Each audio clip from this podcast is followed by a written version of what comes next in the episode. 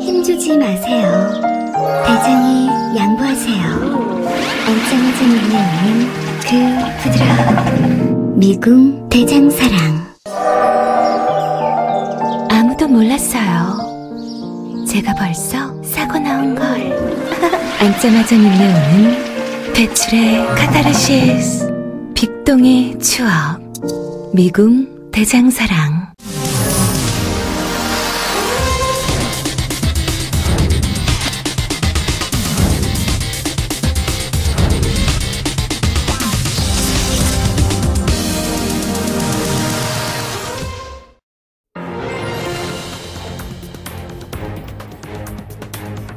안녕하십니까 민동기입니다. 국방부가 제주 4.3에 대해 유감을 표명했습니다. 71년 만입니다. 군경의 무력 진압으로 수많은 양민이 희생된 것에 사과를 한 겁니다. 아, 경찰청장도 주모, 추모 행사장을 찾아서 직접 사과의 뜻을 밝혔습니다. 더디긴 하지만 이렇게 조금씩 세상은 변하고 있습니다. 그런데 여전히 변화의 무풍지대가 있습니다. 국회입니다. 국회 행전안전위원회는 4.3 특별법 개정안을 발의한 지 16개월 만인 지난 1일에서야 법안 심사 소위를 열었지만 결론을 내리지 못했습니다. 언론도 변화, 변화의 무풍지대입니다. 뒤늦게 제주 4.3을 재조명하고 억울하게 희생당한 이들의 목소리를 듣고 있지만 여전히 일부 언론에서는 제주 4.3 기사가 없습니다. 이들 지면에서 발견한 4월 3일 오늘의 날씨라는 코너가 참 부끄럽게 여겨집니다. 오늘의 뜨거운 이슈를 쉽고 바르고 명쾌하게 정리하는 시간. 4월 3일 수요일 이슈파이터 출발합니다.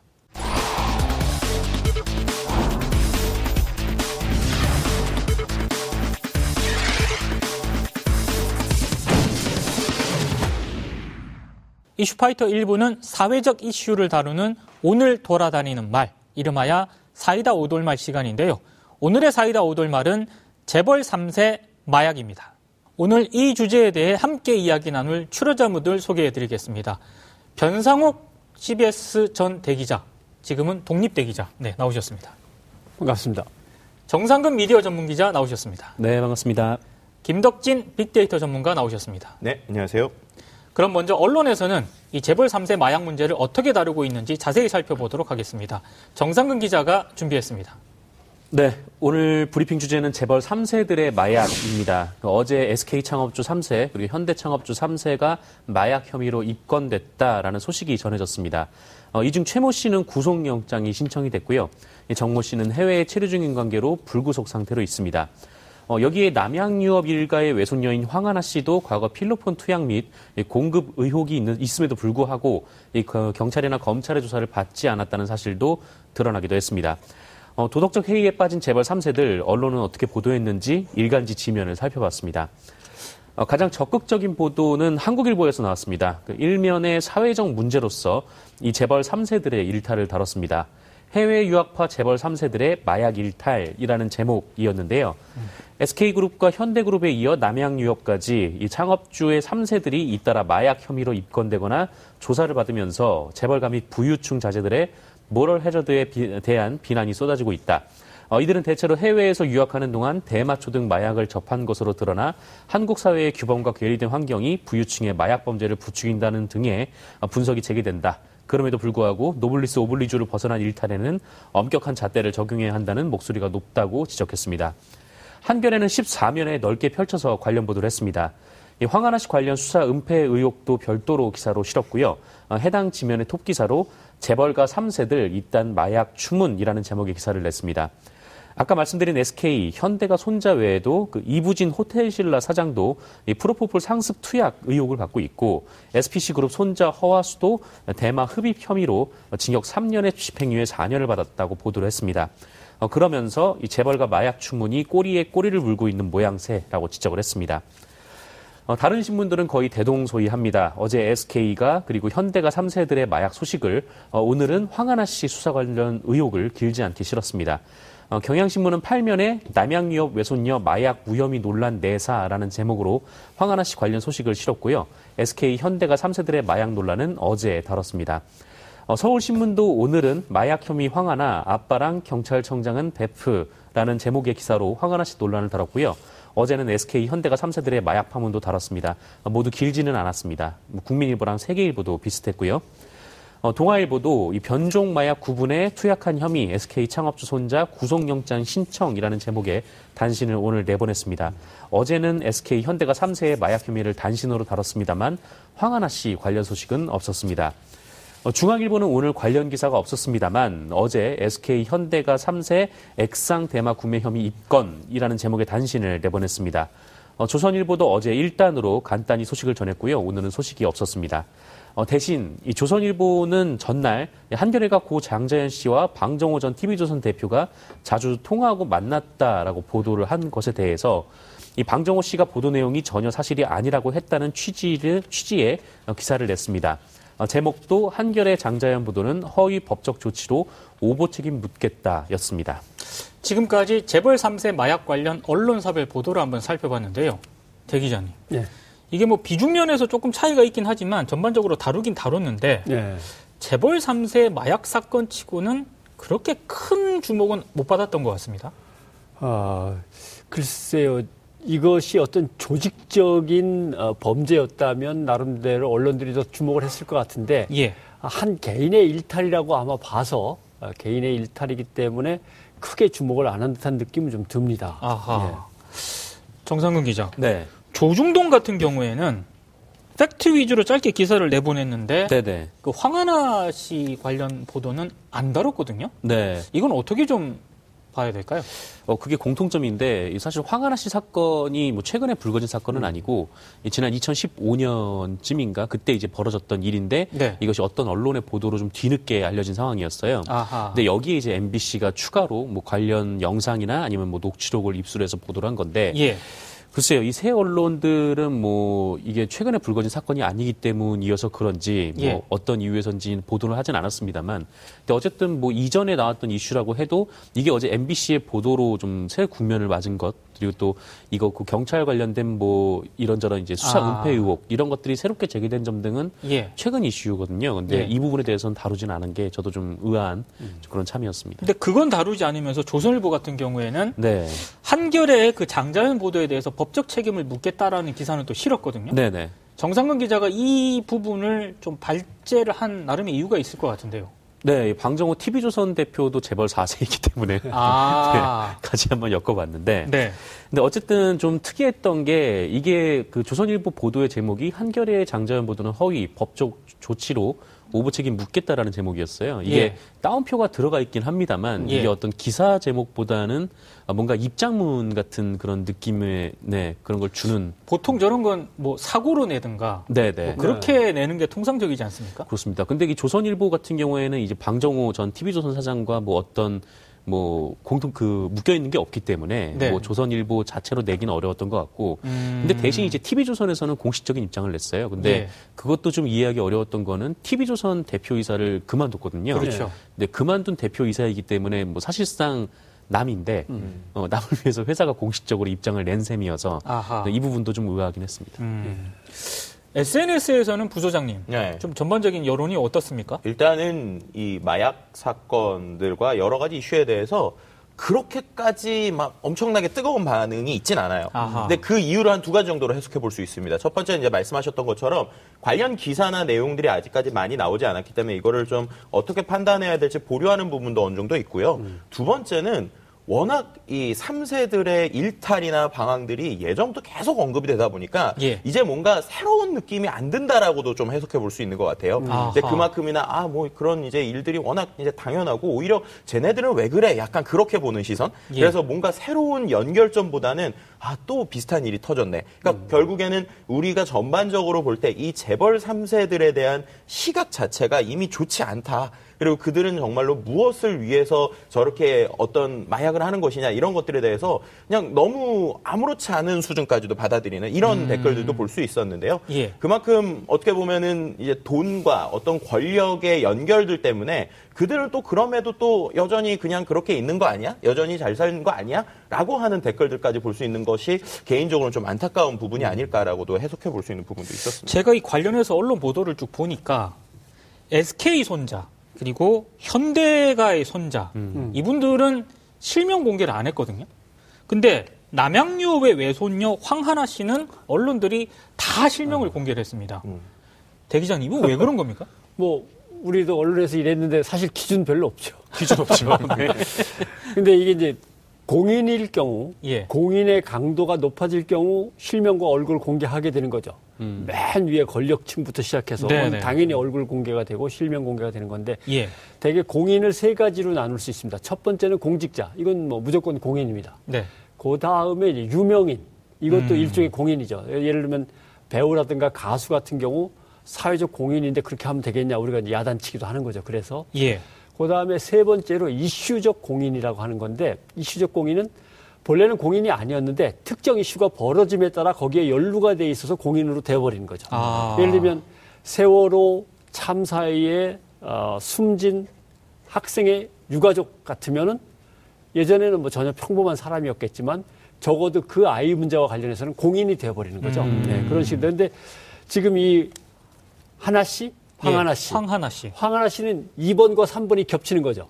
음. 예. 실제적인 자기가 블로거로서 이미 사람들한테 유명해지고 얼굴을 자기가 늘 대중매체에 널리 알리면서 어떤 뭐 나름의 사업을 펼쳐온 거고 예. 두 번째는 이번에 사고가 나면서 이슈적 공인도 플러스가 된 거고 그러니까 앞에 두 사람하고 황하나 씨는 예, 요인이 이제 한 가지가 더 추가돼서 달라진 그런 상황인 것 같습니다. 아. 그러니까 이 부분에서 이제 조금 더 추가를 드리면 소위 예. 말하는 요즘에 인플루언서라고 불리우는 어. 영역들을 이것을 공인으로 봐야 될 것인가 아닌가에 대한 이야기들이 되게 많습니다. 그렇죠. 예를 들면 이제 SNS가 워낙 인기를 끌다 보니까 이제 이 황하 씨, 황하나 씨 같은 경우도 이미 엄청난 팔로워를 가지고 있단 음. 말이에요. 음. 그렇기 때문에 이 사람의 모든 행동 그리고 그 사람이 하는 올리는 사진 그리고 거기에서 하는 모든 것들이 이미 영향력을 주고 있습니다. 예. 이제 대표적으로 이미 황하나 씨가 그 전에 관련 관련 뭐 김치라든지 여러 가지 사업들을 마치 하는 것 같은 아하. 이런 액션들을 보여줬었는데요. 그런 만큼 어떻게 보면은 이제 언론에서는 약간 준 연예인급으로 판단하지 않았나라는 부분도 있고요. 네. 또그 전에 뭐 여러 가지 열애설부터 했었던 것들이 이미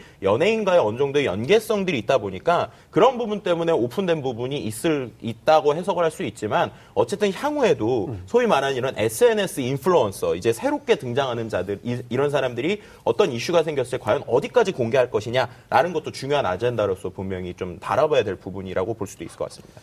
저는 조금 좀 다른 관점에서 물론 이 얘기에 다 동의를 하긴 합니다만, 예. 근데 저는 이제 황하나 씨의 이름이 공개가 된 부분에 더해서 그렇다면 왜 다른 재벌 3세들의 이름은 음, 공개가 되지 않았을까라는 그러니까요. 점에서 그게 좀 의문인데 예. 사실 뭐 최모 씨, 뭐 SK 창업주의 손자, 뭐 최모 씨라고 하고 또 정주영 그 회 장의 손자 정모 씨라고 하는데 이 사람들이 뭐 각자 뭐 기업에서 어느 정도 좀 중역에 위치해 있는 게 사실이에요. 그러니까 예. 20대 어, 후반, 30대 젊은 나이지만 이 최모 씨 같은 경우에는 이제 31살 정도 그렇죠. 그 정도 되는데 예. 이 SK 계열사의 뭐 인사팀 매니저, 그러니까 뭐 관리자급으로 지금 활동을 하고 있고 네.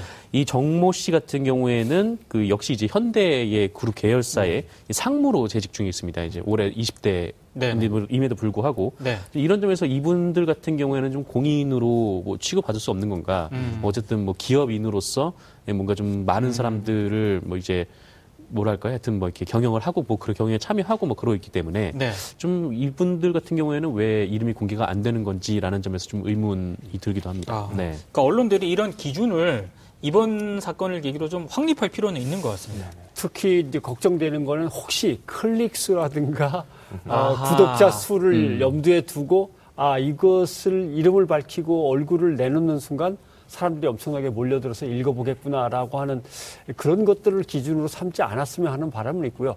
공공의 영역에서 공공의 어떤 확대를 위해서 꼭 필요하냐 아니냐 이것이 이제 기준이 돼야겠죠. 아 알겠습니다.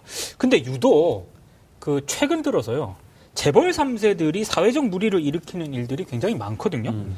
뭐 한화 그 한화가 3세 폭행 사건도 있었고 뭐 지난해 워낙 유명하지만 대한항공 그 3세 갑질 있었고 음. 최근에 그 SPC 그룹 손자 사건 그리고 남양유 이번에 외손녀 뭐 삼성그룹 그리고 호텔신라 이부진 사장의 뭐 이런 논란도 음. 있었고요. 이 재벌 3세들이 계속해서 이렇게 무리를 일으키는 이 이유와 원인을 어디에서 찾아야 될까요? 어, 아까 정 기자가 쭉 소개할 때 예. 중간중간에 나오긴 했습니다만은 결국은 첫째는 재벌 2세와 재벌 3세의 차이가 있는 거죠. 예. 재벌 2세는 아버지 재벌 1세의 경영을 일단 보면서 자라야 하고 아하. 아버지로서의 재벌 1세는 자기가 피땀 흘려서 일군 가업을 바로 넘겨줘야 된다는 생각에서 더 기업 경영에 자기 자녀들을 갖다 더 바싹 끌어붙이는 경우가 있을 것이고 그 다음에 또 하나는 재벌 3세는 역시 그래서 기업 경영과 관련이 좀 먼 채로 성장을 해 나오는 데다가 음. 특히 재벌 3세, 4세들은 외국 유학 기간이 더 긴 것 같아요. 아하. 재벌 2세들보다 훨씬 더 외국에서 일찍 가서 오랫동안 자라고 그래서 외국에서 마약을 접했을 가능성도 크고 외국의 문화에 익숙해 있는데 대신 한국의 문화나 한국의 기준에는 상당히 좀 무지몽매라고 하면 좀 뭐하지만 인식이 좀 상당히 수준이 떨어지는 뒤떨어지는 이런 네. 상황이기 때문에 일탈이 더 쉬운 것 같고 어, 그 다음에 아까 잠깐 나이가 나왔는데 제가 잠깐 보니까 15개 그룹의 재벌 3세 28명을 대상으로 조사했을 때 예. 입사한 나이가 27.8세예요. 아. 근데 상무님이 되시고 전무님이 되신 나이를 보면은 임원이 된 거죠. 예. 예 31.2세. 아하. 음. 그럼 한 3년이면은 상무 되는 거예요. 그러네요. 사실 재벌 한 10대 기업의 상무면은 음. 연봉이 이제 15억에서 한 50억 사이로 왔다 갔다 할 텐데 네네. 30세에 그런 연봉을 가지고 뭐 재미나는 일, 즐거운 일을 갖다가 음... 향락에 빠지기 시작하면은 뭐 예. 걷잡을 수 없을 거라 이런 문제도 있고. 아하. 예. 아니 근데 정상근 기자, 네. 오늘 인터넷에서 네네. 하루 종일 그 실시간 검색어에 올랐던 그 키워드가 음. 경찰청장과 베프라는 그런 네. 키워드였거든요. 네네. 그 남양유업 창업주의 외순님 황하나 씨와 관련해서 네. 어, 경찰 조사조차 제대로 안 받았다라는 의혹이 제기가 됐는데 이건 왜 그런 겁니까?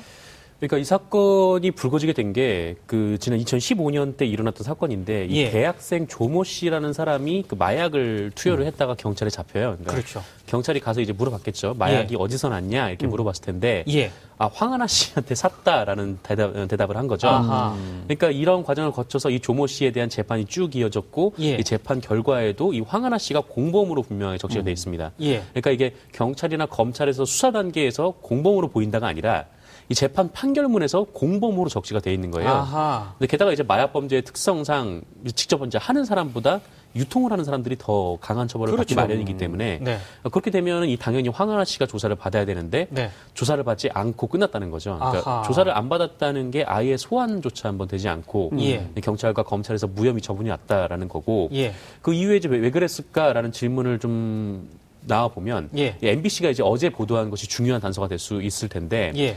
이 황하나 씨가 자기 지인한테 이제 전화를 해가지고 그 녹취가 공개가 됐는데 뭐 그 우리 아빠랑 외삼촌이 뭐 경찰청장과 뭐 베프다 뭐 이런 얘기가 있었다 예. 그렇기 때문에 뭐 이건 봐주기 수사한 거 아니냐 음. 네, 이런 지금 의혹이 나오고 있습니다. 알겠습니다. 그럼 지금 우리 국민들은 이번 사안을 어떻게 바라보고 있을지 빅데이터를 통해서 한번 알아보는 시간을 가져보도록 하겠습니다. 김덕진 부소장께서 준비를 하고 있습니다. 네. 오늘의 빅데이터 분석 키워드는 재벌 3세 그리고 재벌 마약입니다. 사람들은 과연 이 주제에 대해서 얼마나 많은 관심을 가지고 있는지를 알아보기 위해서 오늘도 주요 SNS 9개를 이제 일주일간의 데이터를 조사해 봤는데요. 먼저 재벌 3세와 관련된 언급량을 보면 987건이었고요. 또 재벌, 마약이라고 하는 두 개의 키워드를 가지고 연간 분석을 했을 때는 관련돼서 언급량이 2,495건이었습니다. 이 두 키워드 모두 일주일간의 추이와 언급 키워드가 비슷한 패턴을 보이는데요. 그래서 오늘은 이 두 개를 합쳐서 한번 분석을 해보았습니다. 먼저 이제 일주일간의 언급량 추이를 먼저 살펴보겠습니다. 이 재벌 3세 그리고 재벌 마약 모두 그전에는 언급이 거의 없다가 4월 1일부터 언급량이 오르고 있음을 볼 수 있습니다. 근데 이제 4월 1일 이제 앞서서 우리가 이야기했던 것처럼 남양유업 외손녀의 마약 투약 노예, 이제 의혹 논란과 관련된 뉴스가 나오고 이후 이제 전방위적인 재벌가 3세에 대한 마약 수사 이슈로 확정이 되면서 언급이 되는 것을 볼 수 있고요. 하지만 아직까지는 전반적으로 큰 이슈가 되었다라고 말하기에는 조금 어려운 정도의 언급량이다라고 볼 수 있을 것 같습니다. 또 이제 그 다음으로 재벌 3세 그리고 재벌 마약에서 공통적으로 언급되는 상위 키워드를 가지고 재벌 3세 마약 이슈에 관련된 이야기를 한번 분석을 해보았는데요. 먼저 볼 수 있는 단어들을 보면 역시 마약 사건과 직접적으로 관련 있는 단어들입니다. 뭐 구매, 공급, 남양유, 황하나, 현대 이런 키워드들을 볼 수 있고요.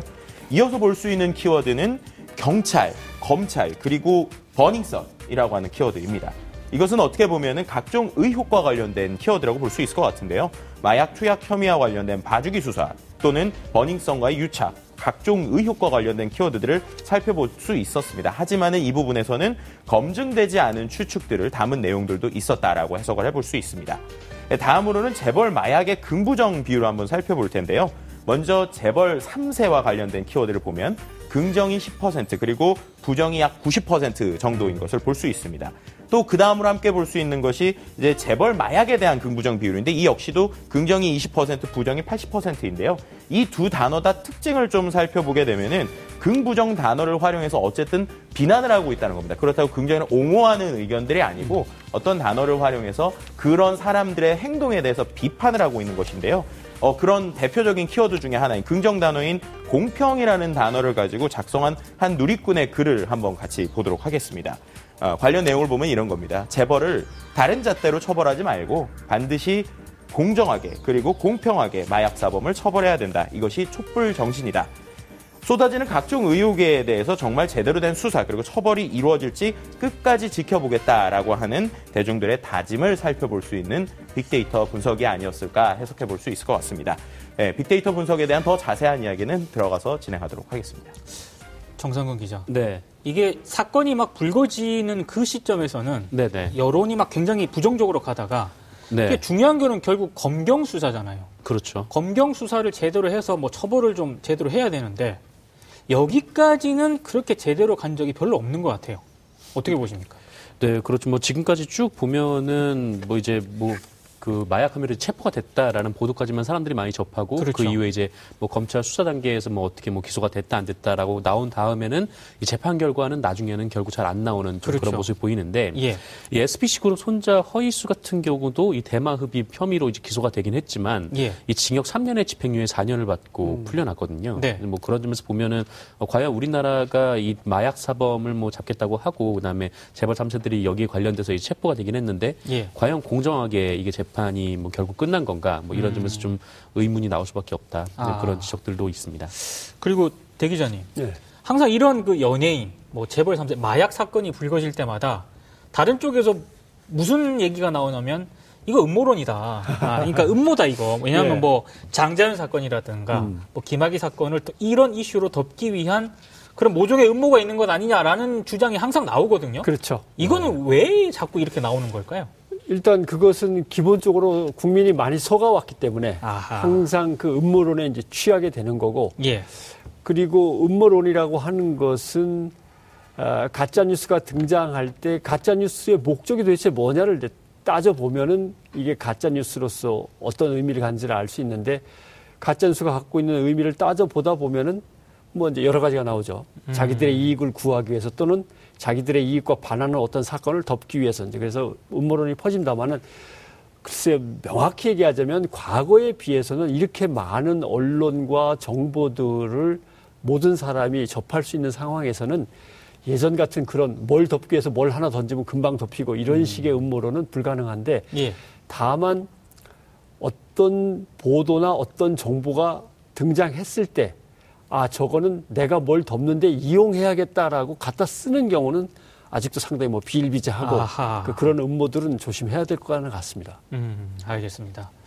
자, 이제 마무리를 해야 될 그런 시간이 됐는데요. 부소장님? 네. 준비를 많이 오늘 안경까지 예, 아, 벗으시고 아, 네, 굉장히 준비를 많이 해오신 걸로 알고 있습니다. 어... 한 줄 평 가도록 하겠습니다. 네, 그 개인적으로 SNS 분석하면서 조금 마음이 안 좋았던 부분이 있어요. 뭐냐면은 예. 재벌 3세 이런 이야기들이 나오다 보니까 자꾸 마약에 대해서 소위 말하는 모방 범죄라고 아... 할수 있죠. 이거 어떤 거길래 도대체 이런 거야 뭐 이런 얘기 나오고 있는데요. 일단은 마약은 확실히 범죄지 않습니까? 그래서 그렇죠. 오늘은 이렇게 좀 정리를 해봤습니다. 오늘의 한 줄 평은 이렇습니다. 마약 신고는 국번 없이 1301입니다. 네. 어, 좋은 정보 감사드리면서 네. 네. 정상근 기자의 한 줄 평 듣도록 하겠습니다. 네, 이 저는 떠오르지 않아서 고민을 굉장히 많이, 많이 했었는데 예. 어쨌든 뭐 사람들이 아까 이제 김덕진 소장님께서 소개를 해주신 그 댓글 중에서도 공정하고 공평하게 이 사건이 처리가 되기를 기대하고 또 바라지 않습니까? 음. 근데 보면은 뭐 이번 황한아 씨 사건도 그렇고 뭐 제대로 되지 않는 것 같다. 그리고 또 언론들도 뭐 일반적인 서민들에 대하는 것 비해서 재벌들의 범죄에는 좀 관대한 것 같다라는 음. 점을 들어서 어, 이렇게 좀 뽑아봤습니다. 그 서민에겐 발로, 어, 재벌에겐 머리로 조아린다. 아. 네. 역시 미디어 전문 기자다운 한줄 네. 평이었고요. 아, 이게 미디어 전문 기자다. 상관이 있는 겁니까? 대충 그렇다고 얘기 좀 해주세요. 네, 네, 알겠습니다. 아, 대 기자님의 예. 한줄 평 마지막으로 듣도록 하겠습니다. 뭐 누가 뭐래도 이건 아버지 할아버지들의 책임을 물을 수밖에 없는 그런 문제인 것 같습니다.